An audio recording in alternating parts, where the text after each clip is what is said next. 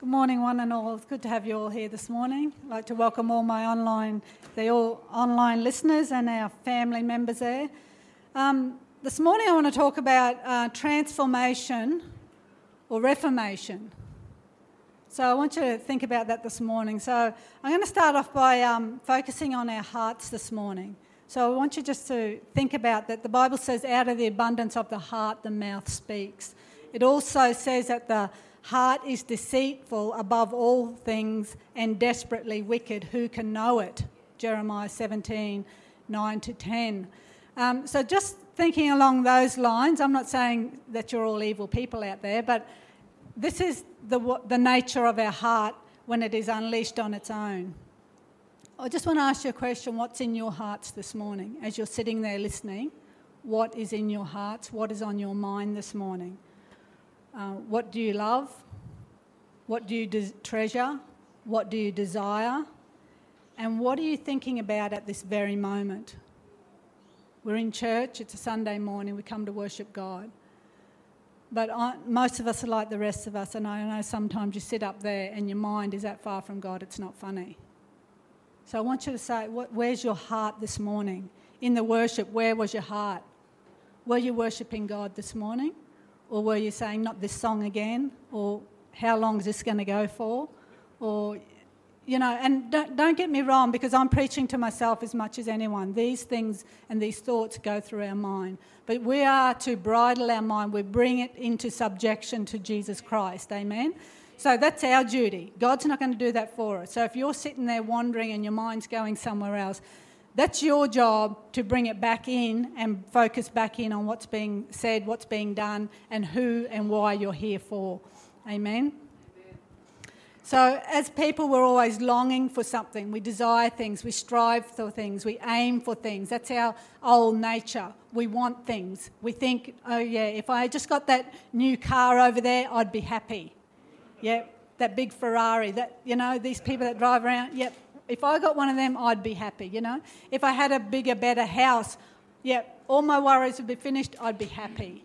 If I got a better job, more paying money, all the troubles would go away. Like, is this human nature? We think the more we get, the more we want, the more we want, the more we even want more. Amen. We never seem to reach that place where we're content and happy. Do you find that? Even when you achieve that car, when you achieve that house, when you get the big paying job bringing in the big dollars, you know, when your table is laden with all the food you can ever want or hope to have, you're still not, there's a discontentment on the inside. Amen. There's still a longing on the inside of you. Amen. Because the material things of this world will not satisfy that God shaped vacuum that is inside Amen. each one of us. There is a place that we were created where only God can dwell and amen. And unless God is in that place and on that throne in your heart and in your life, you will never, ever be satisfied. God wants you to have all those things. But if God isn't on the seat and the throne of your heart, those things will bring you nothing but trouble, nothing but despair, nothing but discouragement, and nothing but you just feel wasteful. You feel alone. You feel unfulfilled because God is the only person that can satisfy that need. The list goes on. You know, Pastor Jeff often speaks about, he says, there's no such thing as a spiritual void. This is what he's talking about when he says to us, there's no such thing as a spiritual void. Because there is this place in your heart, in your soul, in your spirit that only God can fill. Now, my question to you is if God isn't sitting on the throne of your life, and just a little exercise while you're sitting there listening ten- intently to what I'm saying, just make a mental list in your head of all the things you want and desire in life. Just a quick mental run through. Is God at the top of that list? Has God even entered that list? This is what I'm talking about. So when Pastor Jeff says that there, there's no such thing as a spiritual void, and if God isn't filling that, that space inside your spirit that is meant for Him, something else is. And as good as it may be, and all these things are good, it's great to have a good paying job. It's great to have a home over you, a shelter over your head. It's great to have food on the table. God wants you to have all those things, and in themselves, they are great things and good things to strive for. But if God is not on the throne of your heart, then these things become the spirit that dwell in that place where God should be. And they begin to take over you as a person and they begin to control you. And some people are sitting there looking at me saying, What's she going on about? Controlling me. What's wrong with having all these things? Nothing. But I want you to take you to Matthew chapter 12 and reading from verses 43 to 45. And Jesus is speaking, and he said, When an unclean spirit goes out of a man, he goes through dry places seeking rest and finds none. Then he says, I will return from which I came. And when he comes, he finds it empty and swept and clean. This is the house, this is the temple of the Holy Spirit. This is your body that he's speaking about. Then he goes and takes with him seven other spirits more wicked than himself, and they enter and dwell there. And the last state of that man is worse than the first. So it shall also be with this wicked generation. Jesus is talking about a man, but this applies to a group of people, this applies to a city, this applies to a nation, this applies to the world. If you want to get God off the throne, in whatever your situation is, if God isn't on the throne, then it opens up a way for all these wicked spirits to come in. And some of you might be saying, What's all this spiritual, wicked spirit talk? Like, it sounds a bit airy fairy, but I want to tell you about our brothers and sisters of the uh, First Nations people and other cultures around the world are so in touch with the spirit world that it's not funny. They know what spirit beings are, they believe in the spirit world, and us Westerners are a little bit airy fairy and it all sounds like something of Harry Potter or something that's not real. Well, I want to tell you that this is real and fair dinkum. If God isn't on the throne, then something is ruling in his place. And believe you me, as we read in this chapter 12 of Matthew, it states that when that spirit goes out of man, he wanders around, but then he will come back and he will bring seven other spirits with him. In other words, more than one, more than one. You know, um, when, have you cleaned up the garage or the room, a room in a house or a house? Many of us have. And you know, when things are in chaos and upside down and you know that room's full of junk and you know that if someone came and looked, at, looked inside that room they'd shake their head in disgust. Or you know you don't want to show people that ferrari you've got in the shed because everything around it detracts from the ferrari. But it's like a weight on your shoulders isn't it? It's like this weight that you carry around because in your mind you want to get that orderly. You want to get it sorted. You want to get it cleaned up. And so what do you do? You go in there eventually you con yourself into it and you clean it up and you throw stuff out. You might sell some stuff, you give stuff away, and you go through and you get rid of everything that isn't of any value or use to you anymore, and you literally clean it up. And then how do you feel? You feel great. This weight's gone. Finally, the room is in order. You feel great. How does it look? It looks fantastic. You know, the Pharisees looked fantastic, didn't they? You know, they were always, they knew every scripture off by heart. They were always saying their prayers. They were making it known out in front of people what, what they were doing. And all they were doing was following the letter and following the law. But on the inside, they were full of corruption because that space on the inside of them did not have Jesus there. Jesus was not there. And that room, as good as it looks, who knows, because I'm one of them, it looks so good, but unless you maintain it, it doesn't stay that way.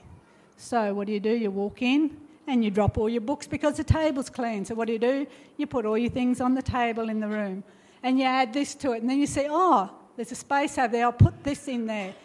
And before you know it, that room has more junk and things in it than it had before you cleaned it out. Because now it's orderly and it's cleaned up, so there's much more space to put things. You know, and a, they say that an alcoholic, a reformed alcoholic, cannot touch any alcohol or liquid, any liquor after he is reformed Because if he does, he will go back 10 times worse than he was before. This is what Jesus is talking about. You know, the Bible even says that you're better not to have known about the scriptures if you turn away from them. You, you're worse off than the fellow that hasn't even heard the scriptures. So, this is what we're talking about. And yes, demons are real. And I just want to go through a few things. One, spirits cannot be killed, they're immortal, they're not constrained by space. And more than one spirit can be in a person at a time. And we see that in the story of the Legion, and you can look this up yourself if you're taking notes in Matthew 8 28 to 34. Spirits are unclean, they are evil, their nature is corrupt and wicked. So, even these so called good things, getting a bigger job and a better house and all that, if God's not on the throne, they can become wicked. They are wicked. Everything they touch becomes um, like they are, they become vile. It becomes vile because it becomes the prince of your life. The prince demon in your life is just get, get, get. And we can see that in the Beatitudes. The opposite of that is to be pure and clean. And the Beatitudes say that blessed is the pure in heart, for he shall see God. And you can look at the Beatitudes in Matthew chapter 5. Demons, they need a physical body to operate through. So when you give yourself over to these things, then you are giving yourself over to the devil. So he can then operate through you. He can speak through you because he's operating on you. They control how we think and reason, and you can read about that in Mark 9 14 to 29. Remember the young boy that was dumb and mute, and Jesus cast the demon out of him, and then he was able to speak. That demon was controlling that young boy. Demons, they are powerless and must bow at the name of Jesus. The word is, of God is powerful and they must leave. Romans 14:11 says that every knee shall bow and every tongue confess the lordship of Jesus Christ. A demon cannot stand against the blood of Jesus Christ. It cannot stand against Jesus any way whatsoever. So if you feel yourself in trouble and people have seen demons physically, with their eyes, speak the name of Jesus, declare and say, Get out in the name of Jesus. I rebuke you, foul spirit. And it must go because it cannot stand in the, the presence of God. Demons, they are restless, always roaming around. They never find rest and peace. Now, when we're pursuing these things in life and we're never satisfied, that's because we're we are pursuing these things in life without God on the throne. You're never satisfied. You're roaming around. Nothing's ever good enough. You still want more. You still want some more. And you can read about that in Job 1 and verse 7, where the Lord asks Satan, And where have you come from? And, and the devil says, From roaming to and fro, looking around. And even in, in Matthew, where I read that he, that the Spirit goes roaming around into the dry places, seeking rest, and he finds none. So that's also in that first scripture I read in Matthew chapter 12. Um, they are not omnipresent.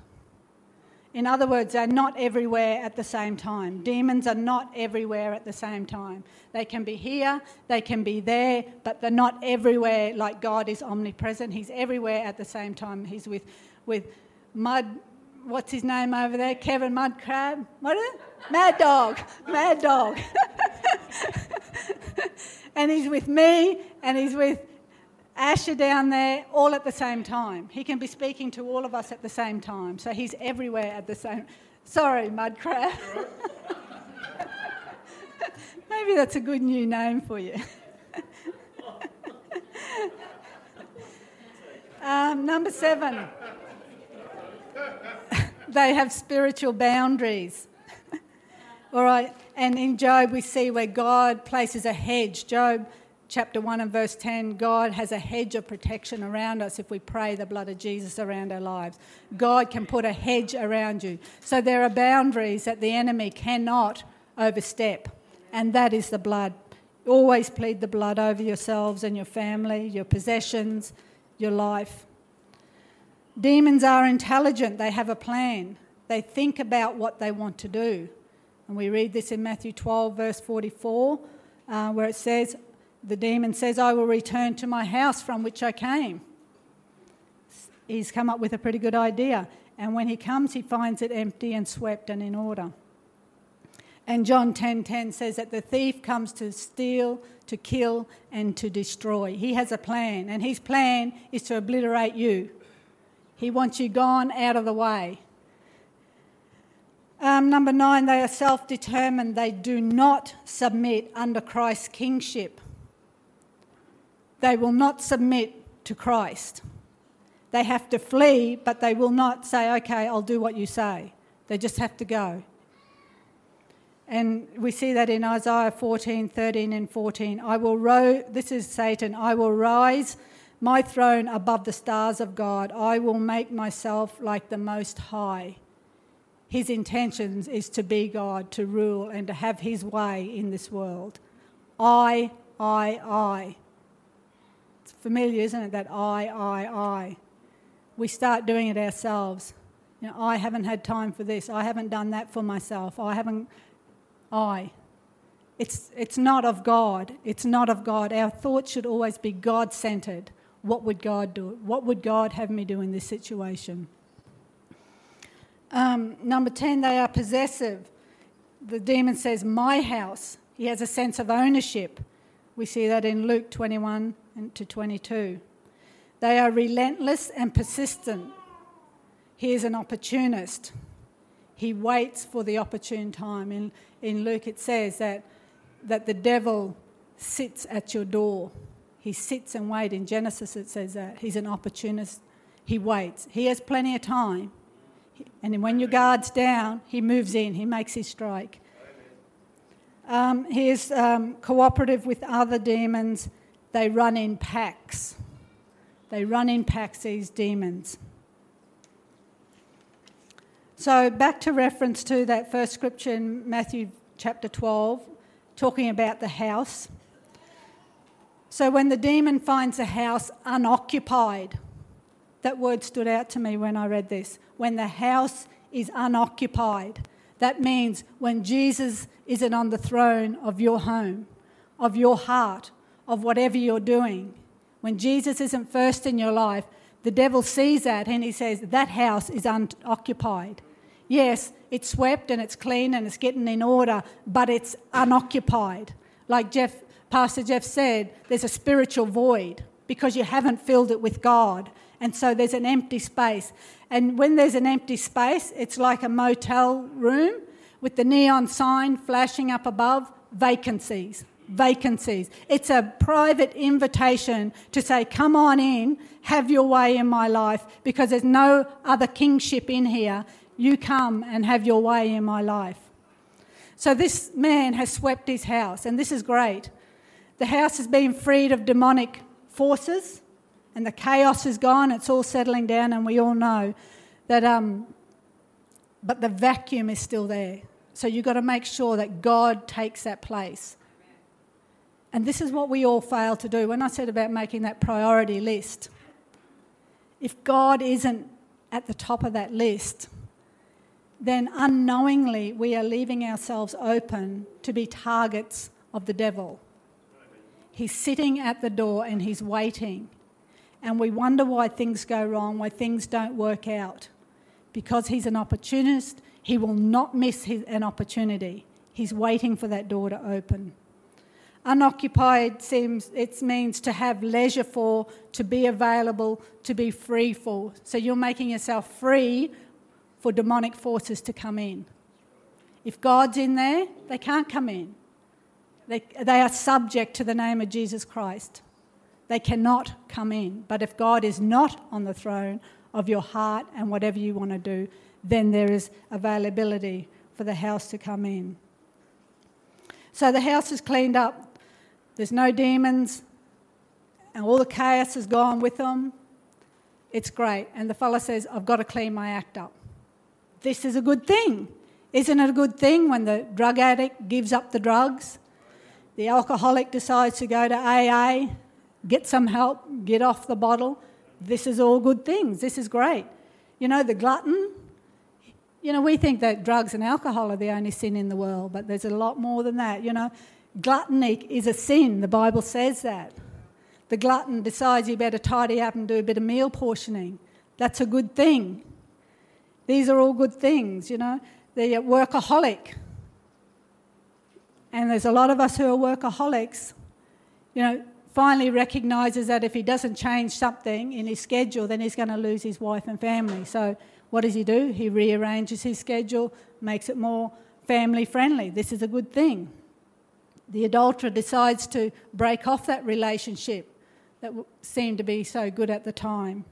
And the spouse uh, abuser reforms his way. These are all good things. Do you see this? His life is improved. But my point is if God isn't at the centre of this, if it isn't God motivating you to do these changes, then that is moral reformation. And you will fall down. You will slide back. It will not last, and it will not be a permanent change in your life. The only permanent change in your life is when you put God at the center of your life. And when you love God and look to God, God will give you the desire to then change those things. And then when you change those things, it will be a permanent change because Jesus Christ is Lord of your life. And you all you want to do is do things that please and love him. You will do it out of adoration. You will do it out of, out of his sheer glory and, some, and majesty that you will just want to bow down and do those things. And then you will have a lasting change and so pastor jeff has been talking about and great sermons on our vision and making vision and how we attain it and how we can maintain that vision and, the, and they were great sermons, but God has to be at the centre. So when you do New Year's resolutions, don't bother making a New Year's resolution unless God has instructed you to do so and God is behind what you're going to do. And then the Holy Spirit will come in. God will come and they will reinforce, they will strengthen you, they will show you, they will give you revelation, they will give you vision, and they will keep you on the path. And you will want to be on the path, and it'll be easy, and there'll be no striving and struggling. And at the end of the day, you will be fulfilled and happy and purposeful and satisfied because that's what God does. This is transformation, and that's what God wants for us is transformation, not moral reformation so we look good, bright and shiny on the outside like the Pharisees, but full of corruption on the inside.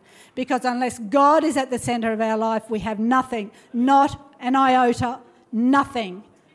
And then we go into self indulgence and you say, Look what I've done, I cleaned my life up. Well, you didn't clean your life up because it won't last. It'll fall back into disarray. The only time is when God cleans it up for you. Amen? And then you will live victoriously and then you will walk rightly before Him. Let's go to John 4, chapter 4, verse 13 and 14.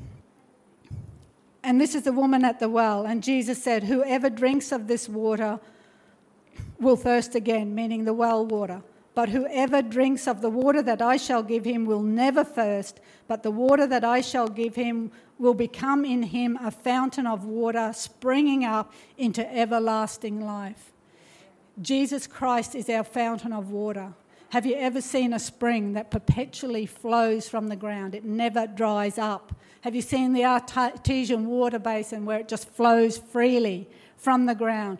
Jesus said, I am the, the river of life that will spring up and will flow freely. You need not worry about it running out because it won't run out. It will just increase and multiply and get bigger and better. And the more you get bigger and better, the things of this world will fade away and Jesus Christ will be preeminent in our life. Amen. Colossians 3 16 and 17 says, Let the word of Christ dwell in you richly in all wisdom, teaching and admonishing one another in psalms and hymns, spiritual songs, singing with grace in your hearts to the Lord. And whatever you do in word or deed, do all in the name of the Lord Jesus, giving thanks to God the Father through him. Do all through Jesus' name. Julianne, can you come to the key? We want to do things only in His name. We might have a good idea, but if it's not a God idea, then it's not a good idea. So let's stick with God. Let's, this in your heart today, now. And as Julianne sings this song, you know, if you want pre- peace in your life, then Jesus is the Prince of Peace. Amen. If you want a shepherd, then Jesus is the Good Shepherd. If you want a friend, Jesus is your best friend. He'll be closer than a brother to you, closer than a mother, closer than a father. If you need a husband today, Jesus will be that husband to you. He'll be a father to the, the widow and the childless. Jesus is whatever you need, whatever you're lacking, whatever you're searching for in life. Jesus will fill that gap on the inside of you if you give your hearts to Him if you give your heart, that innermost place, that heart, speaking about the spirit, that innermost part that God has for you. You know, every town has its, its atmosphere, spiritual atmosphere over town. That's why when you leave a town, you feel a, a weight lifted off you because you're coming out from under the prince demons that rule over that town. But I thank God that someone wrote on the stone out there at Gold Tower, and, and one of my sisters pointed it out to me, and I went there and I read it. And I encourage you, Kevin, if you haven't already, to go there and where that big ball is with the world on it, if you read on the right hand side of that stone, it has a salvation message, amen. And who on earth would put a salvation message for everyone to read? This is written over our city. This, these words are affecting the atmosphere over our city. Do you realize this? Those words are speaking all of the time, and every person that comes through and reads what's written on that stone knows the Lord Jesus Christ and what is required of him. It goes on to say about how much gold is in Charters Towers, but it talks about the gold that is in heaven. It talks about the returning of our soon coming King. There is no excuse for anybody if you haven't gone out, go out and read what's written there on the very foundation of our city. And like we pray every, every week and throughout the week, this will one day be known as God City, not Gold City. Amen because it's beaking out all of the time. And the devil cannot come against that. He cannot come against it. He cannot come against your life if you have Christ seated on the throne. He will try, he will batter and buff you, but I want to tell you this morning that he cannot win. You keep focused on Jesus, and you will always come through. You will always come through the victory, the winner. So, this morning, as Julianne plays this song, I just want each and every one of you because I know, because I'm one of you. We need to get our hearts right and we need to put Jesus back where he belongs. You know, my people perish for lack of knowledge. We do not even understand that God needs to be the center, the very center, and the, the one that motivates us to do anything and everything in our lives. Not just some things, not just when it comes to church, but everything. Even our motto this year is others. Put others first. Put others first, you know. Jesus said, if you've done least to the least of these, you've done the same to me. If we deny our brothers and sisters a blessing, then we're denying Jesus Christ. If we refuse to clothe someone, then we're refusing Him. He wants us to change our mindset. The Bible says, Seek ye first the kingdom of God and his righteousness, and all these things will be added unto you. You won't have to strive anymore. Just put Jesus back on the throne. Amen. Julianne, just lead us. And I just want to I just want to end in prayer before we go into this song. Father, I thank you, Lord, that you are Lord of all, that you are Lord of Lord and King of Kings. I thank you, Father, that you have only good thoughts towards us and you only want to give your children good gifts. If only we would prioritize and put you on the throne on, in every decision, in every action of our lives.